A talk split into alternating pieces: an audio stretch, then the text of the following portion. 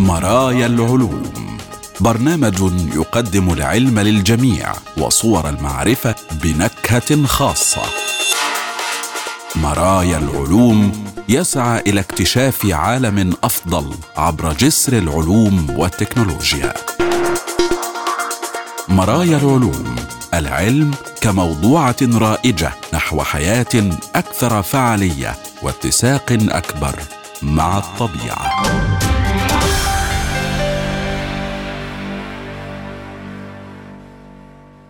أهلا بكم مستمعينا الكرام وحلقة جديدة من مرايا العلوم حيث العلوم والحياة وصور المعرفة وتردداتها بلا حدود والسعي نحو غد أفضل يتسع للجميع ويفتح ذراعيه لعقول السلام.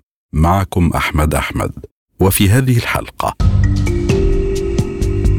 احترار جرينلاند الأخطر ومسكنات الألم الآمنة وبلورة هائلة. لدراسة الكمومية غير المفهومة.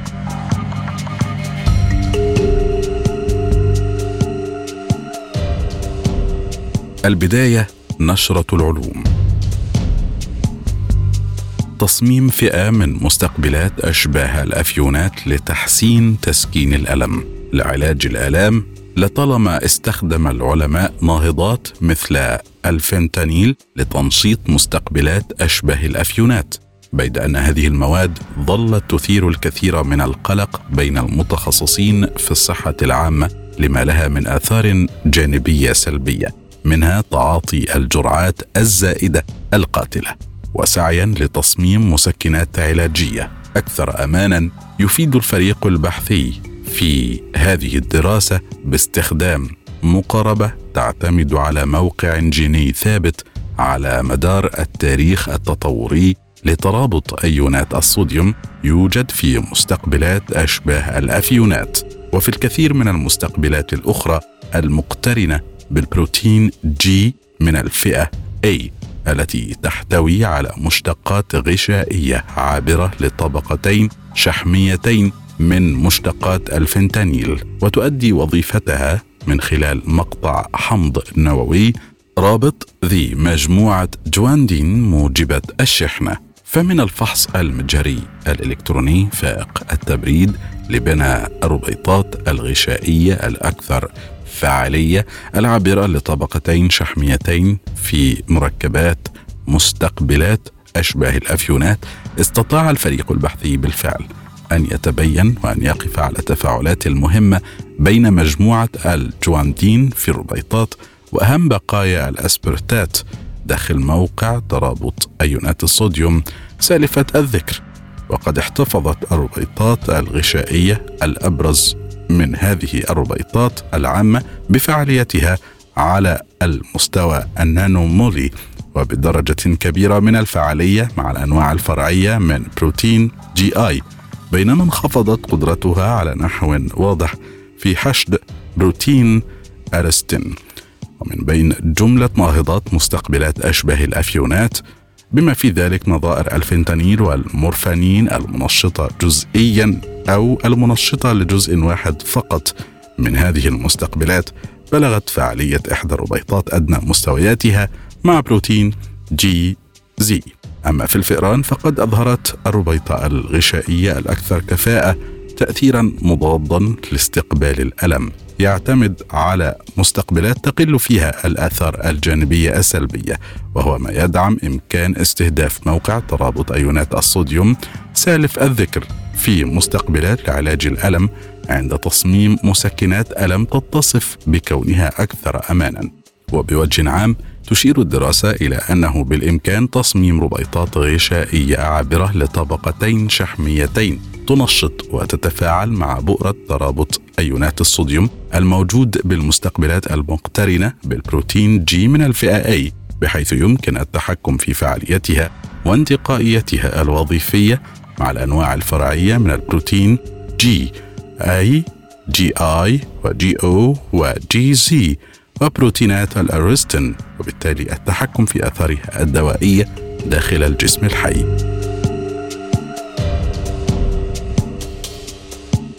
درجات حرارة غرينلاند في الآونة الأخيرة هي الأعلى خلال الألفية الماضية تؤدي صفيحة غرينلاند الجليدية دورا محوريا في نظام المناخ العالمي نظرا إلى حجمها وتأثيراتها الإشعاعية وتخزينها المياه العذبة فضلا عن كونها نقطة تحول محتملة في ذلك النظام.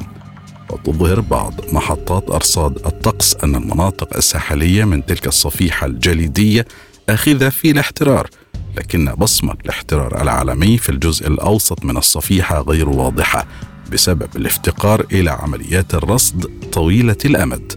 يضاف إلى ذلك أن النماذج الحالية التي تعيد تمثيل درجات الحرارة بناء على العينات الجليدية الجوفية يشوبها الغموض فيما يتعلق بعزل إشارات الاحترار العالمي عن القابلية الطبيعية للتغير وذلك لأنها مليئة بالمعلومات العشوائية المشوشة. ولا تتضمن العقود القليلة الماضية. من هنا لجأ الباحثون إلى إعادة الحفر واستخراج عينات جليدية جوفية بطريقة منهجية ووضعوا بذلك نموذجا عالي الدقة يعيد تمثيل درجات الحرارة في منطقة وسط غرينلاند وشمالها من عام 1000 إلى عام 2011 وفي هذا البحث الجديد يوضح الباحثون أن الاحترار خلال العقد الأخير من الفترة المعاد تمثيلها يتجاوز نطاق قابلية الحرارة للتغير قبل عصر التصنيع في الألفية الماضية بيقين افتراضي. ويصل إلى مستوى أعلى من مستواه في القرن العشرين بمقدار أكثر من واحد ونصف درجة مئوية في المتوسط وتشير نتائج الباحثين إلى أن درجات الحرارة الاستثنائية هذه تنشأ من تراكب بين عاملين هما القابلية الطبيعية للتغير والنزوع طويل الأمد نحو الاحترار وهذا التراكب يظهر جليا منذ عام 1800 وقد تبين أن هذا الاحترار الهائل الاستثنائي مصحوب بزيادة في معدل جريان المياه الذائبة في صفيحة جرينلاند ما يعني أن التأثير البشري قد وصل أيضا إلى وسط جرينلاند وشمالها ما قد يؤدي إلى التعجيل بفقدان كتلة جرينلاند الإجمالية. للمرة الأولى تم إنشاء بلورة ثنائية الأبعاد من الذرات المشحونة فائقة البرودة وهي الأكبر على الإطلاق.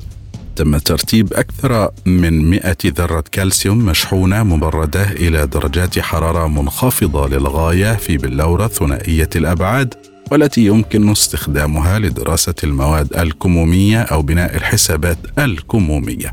وبذلك يمكن بالفعل استخدام أكبر بلورة ثنائية الأبعاد من الذرات المشحونة شديدة البرودة تم إنشاؤها على الإطلاق لدراسة المواد الكمومية غير المفهومة جيدا وكذلك لبناء أجهزة الكمبيوتر الكمومية.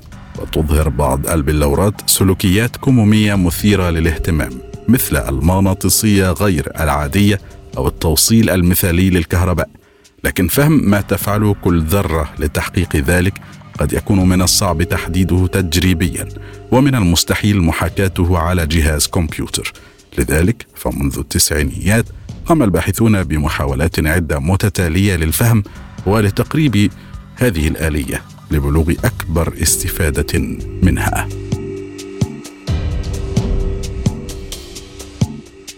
تصنيف آليات التفاعلات العضوية باستخدام تقنيات تعلم الآلة. فهم آليات التفاعلات العضوية التحفيزية ضروري لتصميم عوامل حفازة جديدة وأشكال جديدة من التفاعلية وابتكار عمليات كيميائية أكثر استدامة وحفاظا على البيئة.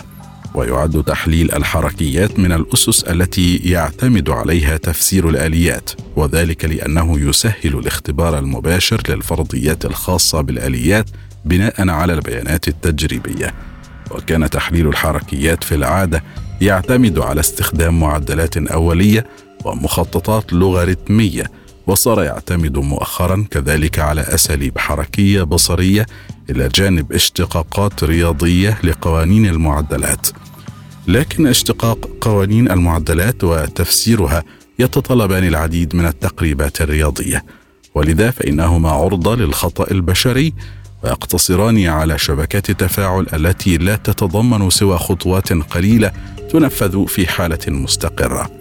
وفي هذا البحث يوضح الباحثون إمكانية تدريب نموذج لشبكة عصبية عميقة على تحليل بيانات حركية عادية وبيان فئة الآليات المقابلة لها تلقائيا دون أن يتوجب على المستخدم إدراج أي مدخل إضافي. وتبين أن النموذج يتعرف مجموعة متنوعة واسعة من فئات الآليات بدقة ممتازة بما في ذلك آليات سارية خارج الحالة المستقرة مثل تلك التي تتضمن خطوات تنشيط العوامل الحفازة وتثبيطها ويحقق أداء ممتازا حتى عندما يشوب البيانات الحركية خطأ جوهري أو لا تتضمن سوى عدد قليل من النقاط الزمنية. وتوضح نتائج الباحثين أن التصنيف الموجه للآليات باستخدام تقنيات الذكاء الاصطناعي يعد وسيلة جديدة قوية يمكنها تبسيط عملية توضيح الآليات وتحويلها إلى عملية مؤتمتة. ويتيح الباحثون هذا النموذج مجانا لعموم المستخدمين ويتوقعون أن يؤدي إلى مزيد من التقدم في تطوير عملية مؤتمتة بالكامل لاكتشاف التفاعلات العضوية وابتكارها. تحقيق مقاومة مغناطيسية في درجة حرارة الغرفة في وصلة نفقية. يشهد مجال الإلكترونيات المغزلية ذات المغناطيسية الحديدية المضادة. نموا سريعا في فيزياء المواد المكثفة وتكنولوجيا المعلومات. وله استخدامات محتملة في أجهزة المعلومات عالية الكثافة وفائقة السرعة. غير أن تطبيق العملية لهذه الأجهزة محدود إلى حد بعيد بسبب ضآلة المخرجات الكهربائية في درجة حرارة الغرفة. وفي هذا البحث المنشور يوضح الباحثون تأثير انحياز تبادلي في درجة حرارة الغرفة بين مغناطيس حديدي مضاد ذي لف مغزلي أحادي الاتجاه ورمزه مثلا MNPT ومغناطيس حديدي مضاد ذي لف مغزلي غير أحادي الاتجاه ورمزه MN3PT فهذان المغناطيسان معا أشبه بنظام انحياز تبادلي بين مغناطيس حديدي ومغناطيس حديدي مضاد. ويستخدم الباحثون هذا التأثير الغريب لإنشاء وصلات نفقية تتسم بمغناطيسية حديدية مضادة بالكامل ذات قيم كبيرة غير متقلبة من المقاومة المغناطيسية في درجات حرارة الغرفة تصل إلى حد أقصى يبلغ 100% تقريباً. وتكشف عمليات محاكاة ديناميات اللف المغزلي الذرية أن حالات اللف المغزلي الموضعية التي ليس لها مكافئ يوازنها في سطح MnPt البيني وتنتج انحيازا تبادليا. الحسابات المستمدة من المبادئ الأولى تشير إلى أن المقاومة المغناطيسيه الملحوظة التي تتخلل الوصلة النفقية تنشأ أصلا من استقطاب اللف المغزلي لدى مغناطيس MN3PT في فضاء الزخم. وهكذا فإن الأجهزة القائمة على وصلات نفقية ذات مغناطيسية حديدية مضادة بالكامل يمكن أن تلعب دورا وأدوارا مهمة كذلك لأجهزة الذاكرة الحديثة التي تمتاز بدرجة عالية من التكامل والسرعة الفائقة. وذلك بالنظر إلى أن المجالات الشاردة فيها تكاد تكون متلاشية إضافة إلى أن ديناميات اللف المغزلي تكون محسنة تحسينا قويا وصولا إلى مستوى التيرا هرتز خلايا جاما دلتا كعلاج مناعي لأحد سرطانات مستضدات الكريات البيضاء. من المعروف أن الأورام السرطانية ناتجة عن قصور عملية إصلاح الحمض النووي غير المتطابق. المعروفة اختصارا باسم MMRD تتسم بظهور نسبة كبيرة من المستضدات المستحدثة فيها ويعتقد أن هذا يفسر الاحتمالية الفريدة لاستجابتها لحصار نقاط التفتيش المناعي لها. وفي هذا البحث المنشور بعكس أنواع أخرى من الأورام السرطانية لاحظ الفريق العلمي أن نحو 20 من أصل 21 أي حوالي 95% من الأورام السرطانية الناجمة عن قصور عملية إصلاح الحمض النووي غير المتطابق التي تتسم بالتعطيل الجينومي لبروتين مايكرو جلوبولين بيتا 2 الذي يرمزه الجين. B2M ظلت باستمرار قادرة على الاستجابة لحصار نقاط التفتيش المناعي وهو ما يشير إلى أن خلايا مناعية مستفعلة أخرى بخلاف خلايا CD8 plus التائية تلعب دورا في هذا السياق. بعد ذلك اكتشف الفريق البحثي في هذه الأورام الناتجة عن قصور العملية سالفة الذكر علاقة قوية بين تعطيل مايكروغلوبولين بيتا 2 وزيادة ارتشاح خلايا جاما دلتا التائية التي لاحظ الفريق البحثي أنها تتكون بصورة أساسية من مجموعتين فرعيتين. وتعتبر هذه الخلايا بمستويات مرتفعة عن بروتين موت الخلية المبرمج المعروف اختصارا باسم PD1 فضلا عن جزيئات وسمة أخرى منشطة للاستجابة المناعية. من بينها جزيئات سامة للخلايا إلى جانب ترسانة كبيرة من المستقبلات الشبيهة بالجلوبولين المناعي الموجود على الخلايا القاتلة. وفي الفحوص المختبرية أظهرت خلايا جاما دلتا التائية التي تعبر عن بروتين موت الخلية المبرمج والتي يعزلها الفريق البحثي من أورام سرطانية ناجمة عن قصور ترميم الحمض النووي غير المتطابق. أظهرت استجابة أفضل حالة للخلايا في مواجهة خطوط خلايا سرطان القولون البشري الناجم عن قصور ترميم الحمض النووي غير المتطابق. والذي يفتقر إلى مستضدات الكريات البيضاء البشرية من الفئة الأولى وكذلك في مواجهة عضيات ورمية مأخوذة من عطل في مايكروجلوبلين بيتا 2 مقارنة بالاستجابة الحالة للخلايا لدى خلايا متخصصة في إظهار هذه المستضدات وبمقارنة أزواج من العينات مأخوذة من أورام تعود لمرضى سرطان القولون الناجم عن قصور ترميم الحمض النووي غير المتطابق. جمع الباحثون بعضها قبل الحصار المناعي المزدوج عن طريق بروتين موت الخلية المبرمج والخلايا الليمفاوية التائية السامة. وبعده اكتشف الفريق البحثي أن نقاط التفتيش المناعي في حصارها للورم قد عززت بدرجة كبيرة معدل إنتاج خلايا جاما دلتا التائية في الأورام السرطانية التي تفتقر إلى مايكروغلوبولين بيتا 2 وإجمالا تشير هذه البيانات إلى أن خلايا جاما دلتا التائية تلعب دورا في الاستجابة لدفاعات حصار نقاط التفتيش المناعي في حالات سرطان القولون الناجم عن قصور ترميم الحمض النووي غير المتطابق الذي يفتقر إلى مستضدات الكريات البيضاء البشرية من الفئة الأولى وهو ما يبرز الإمكانات الواعدة لهذه الخلايا في العلاج المناعي للسرطان.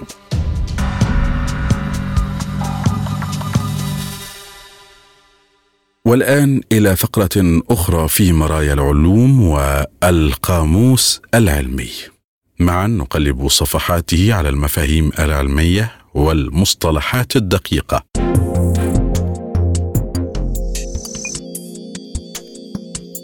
ما هي البوزونات والفيرميونات وما الفرق بينهما؟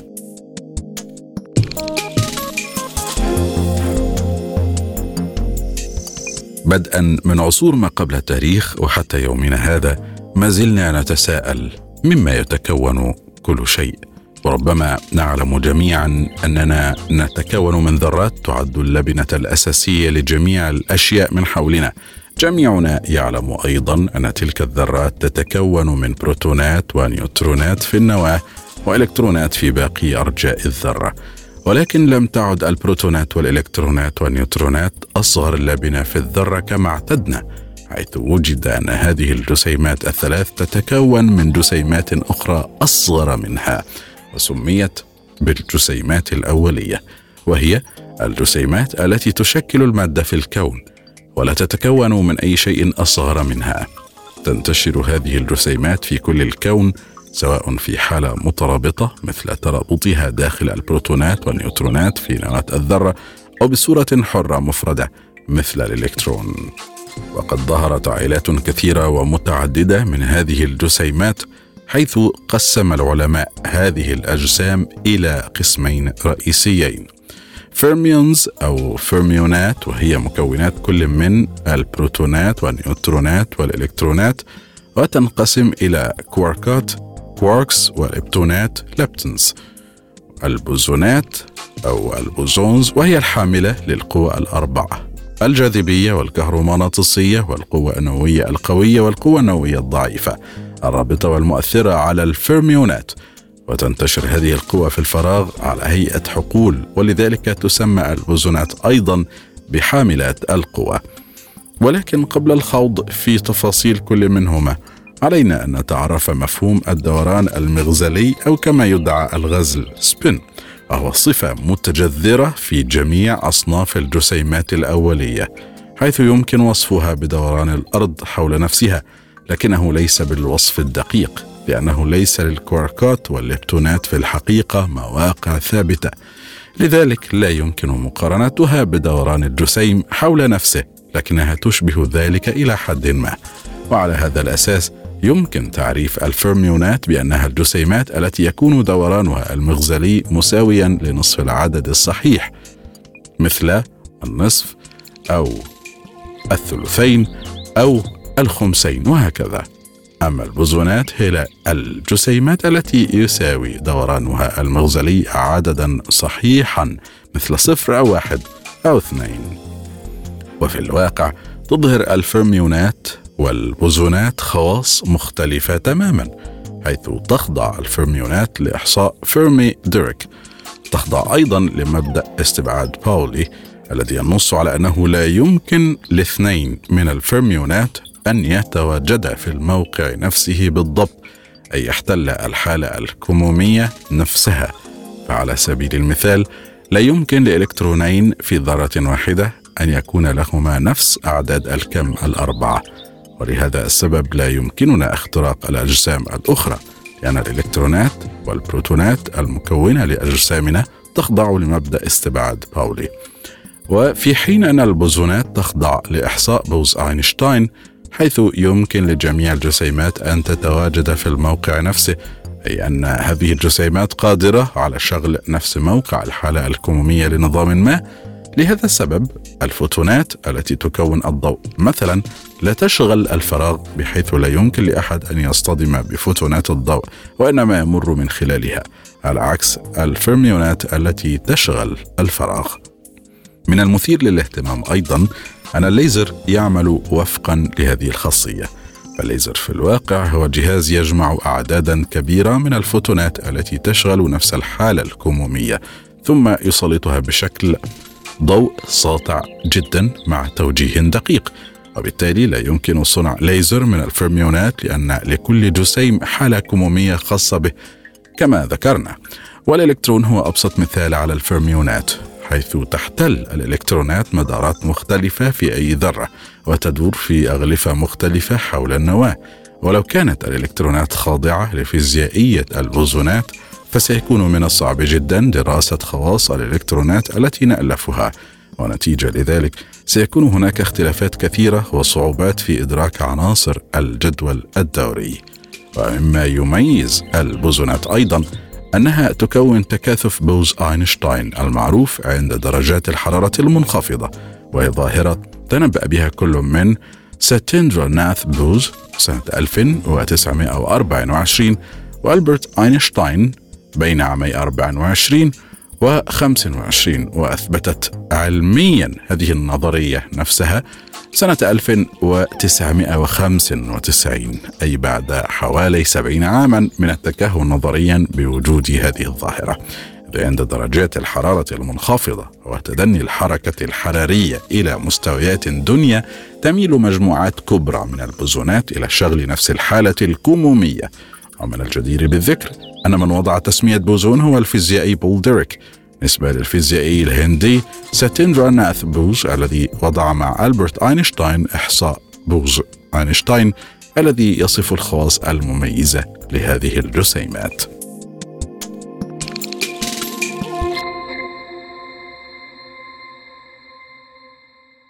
والآن مستمعينا الكرام نذهب إلى الثقب الذهبي نجول خلاله بين سير العظماء في العلوم والحياة ونتعرف معا منجزهم البارز الذي فتح آفاقا أرحب للإنسانية. منهم معنا اليوم أدولف فينداوس.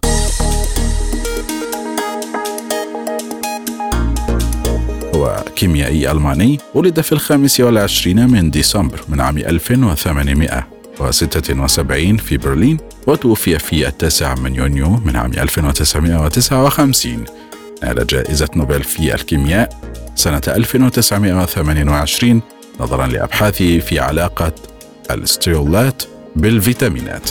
اهتم أولا بالأدب لكنه انصرف لدراسة الطب في عام 1895 تأثر بمحاضرات الفائز بجائزة نوبل. إيميل فيشر التقى بأوتودلس الذي فاز بنوبل سنة 50 وعقد معه صداقة متينة. في عام 1901 ذهب إلى فرايبورغ حيث قام بأبحاث حول الكوليسترول.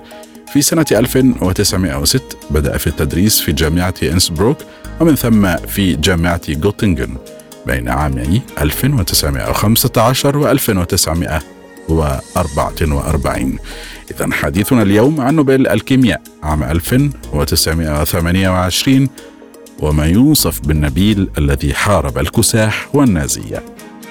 منذ آلاف السنوات اجتهد العلماء الأوائل في وصف المواد الطبيعية وحاولوا تحليل الأسباب المؤدية للإصابة بالعديد من الأمراض. نجحت تلك المحاولات مع بعض الأمراض إلا أنها فشلت تماما في الوصول إلى أسباب بعضها الآخر. من ضمن تلك الأمراض الكساح. يعرف الكساح الآن بكونه لينا في العظام من جراء النقص الشديد في فيتامين د. بدأ أول نهج علمي لدراسة ذلك المرض في عام 1914 حين تمكن العلماء من عزل مادة قابلة للذوبان من دهن الزبدة وعرفوا أنها ضرورية للنمو والوقاية من مرض جفاف العين. أطلق العلماء على تلك المادة اسم العامل ألف القابل للذوبان في الدهون. نعرف نحن ذلك العامل الآن باسم فيتامين A. وفي عام 1919 أجرى العلماء تجربة على الكلاب لفحص تأثير الأنظمة الغذائية على الصحة. أطعم الفريق الكلاب المولودة حديثا خبزا وحليبا قليل الدسم ليجد الباحثون أن الكلاب طورت مرضا يشبه الكساح. أضاف العلماء الزبد واللبن كامل الدسم إلى النظام الغذائي للكلاب وجدوا أن الكلاب شفيت من ذلك المرض بعد شهور قليلة. استنتجوا أن هناك عاملا في اللبن والزبد يشبه العامل ألف ويمكن استخدامه في الوقاية من الكساح. في عام 1928 منحت جائزة نوبل الكيمياء لأدولف فينداوس لدراساته المتعلقة بالفيتامينات وهي جائزة نوبل الأولى التي تعطى لشخص يعمل في ذلك المجال. كان الفيتامين المعني هو العامل نفسه الذي توقع العلماء وجوده في الزبد واللبن وزيت كبد الحوت العامل دل الذي نعرفه اليوم تحت اسم فيتامين دي. من الناحية البيولوجية قد تبدو العمليات التي تساعد على الهضم وخلق الفيتامينات والتصنيع ومن خلال الكشف عن مجموعة متزايدة من خصائص مجموعة الستيرول ساعدت التجارب التي أجراها فينداوس والتي صممت في الأصل للكشف عن تركيب المواد الكيميائية العضوية ساعدت في تطوير معرفتنا بعلم وظائف الأعضاء والطب. من خلال رسم صورة أفضل للعمليات التي تحدث في الكائنات الحية الصحيحة والمريضة. ومن خلال الكشف عن الروابط بين العمليات المختلفة ساعد فينداوس أيضا في تقوية الروابط بين التخصصات العلمية المختلفة. إلى هنا مستمعينا الكرام نكون قد وصلنا وإياكم إلى خاتمة لقائنا اليوم في مرايا العلوم. شكرا جزيلا وإلى الملتقى.